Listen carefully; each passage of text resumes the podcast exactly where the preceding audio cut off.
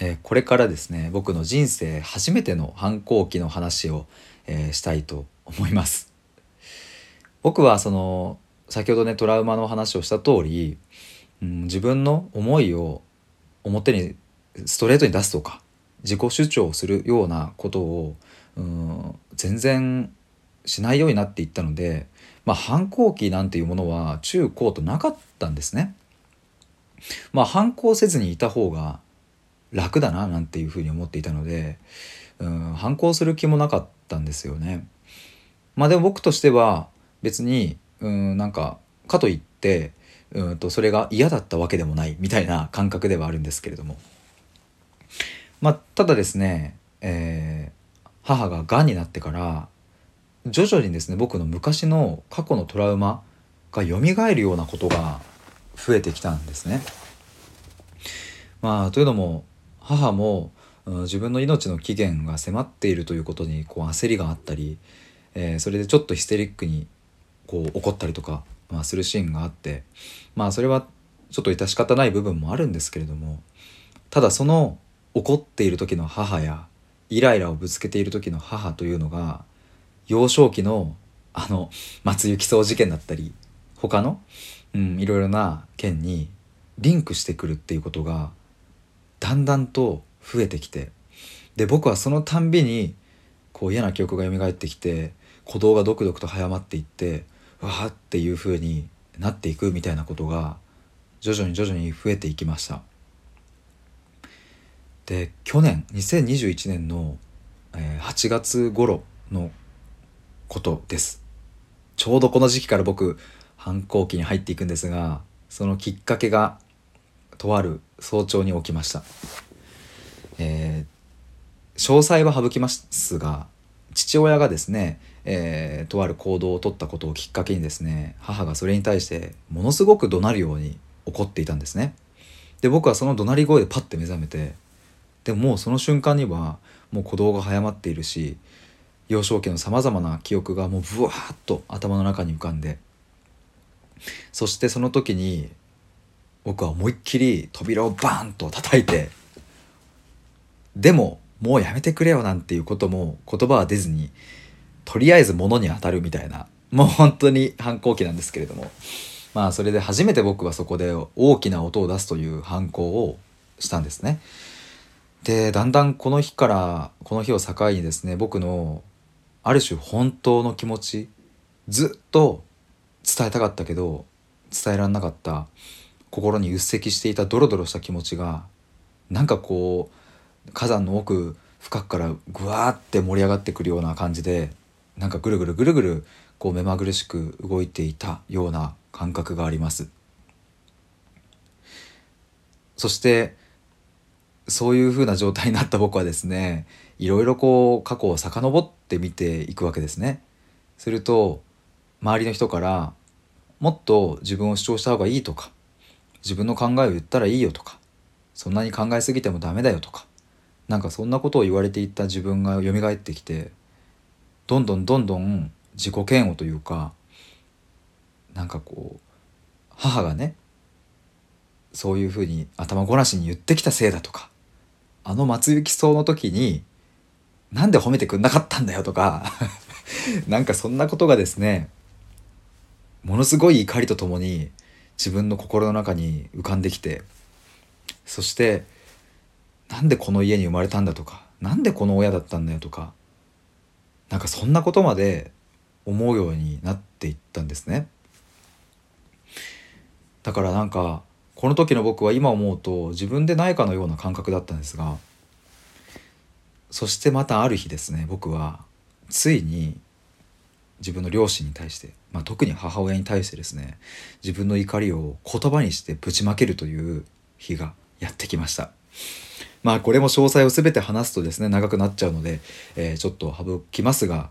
うん、あることをきっかけにですね僕は怒りがもうもうバンと出てきてしまって、えー、過去の件を全部芋づる式にブワーッと吐き出して思いっきり伝えましたまあもちろんもう、えー、25歳という年なので、えーと、罵声を浴びせるなんていうことはありませんがでも自分でもこんな顔でこんな怒った顔できるんだって思ったり こんなに怒った声が出るんだと思ったりちょっとびっくりしながら僕は25年間心に溜まっていたものを思いっきり吐き出しました。まあそれから僕はですね母とは一切口を聞かなくなりましたし顔を合わせることもまあやめていったんですね。でまあ本当に今でこそ言える気持ちですがまあ当時はもう母が死んだっていいわ。もう何とも思わねえよっていうそんな状態にまで僕はなっていました。だから夜中ベッドの上でもうくそーみたいな感じで頭をもうぐしゃぐしゃにかきむしってもうああみたいな感じに、え、なっていたこともあります。まあそんな期間をですねまあとは言っても僕は2週間ぐらいだったかな過ごしていたんですけれどもまあそんな頃母の体調がちょっとこう悪化してきてそして医者からですねおそらくあと数ヶ月もしかすると1ヶ月くらいかもしれませんということを言われました。で月単位でその病状は変わってくる段階に入っているのでもう何とも言えないと。僕はまあそれを聞いた時にえ1ヶ月で死ぬの？もう時間ないじゃんっていう、うん、感覚になってきてもうどうしようもう折り合いがつかない気持ちもありながらもこの反抗期とやらを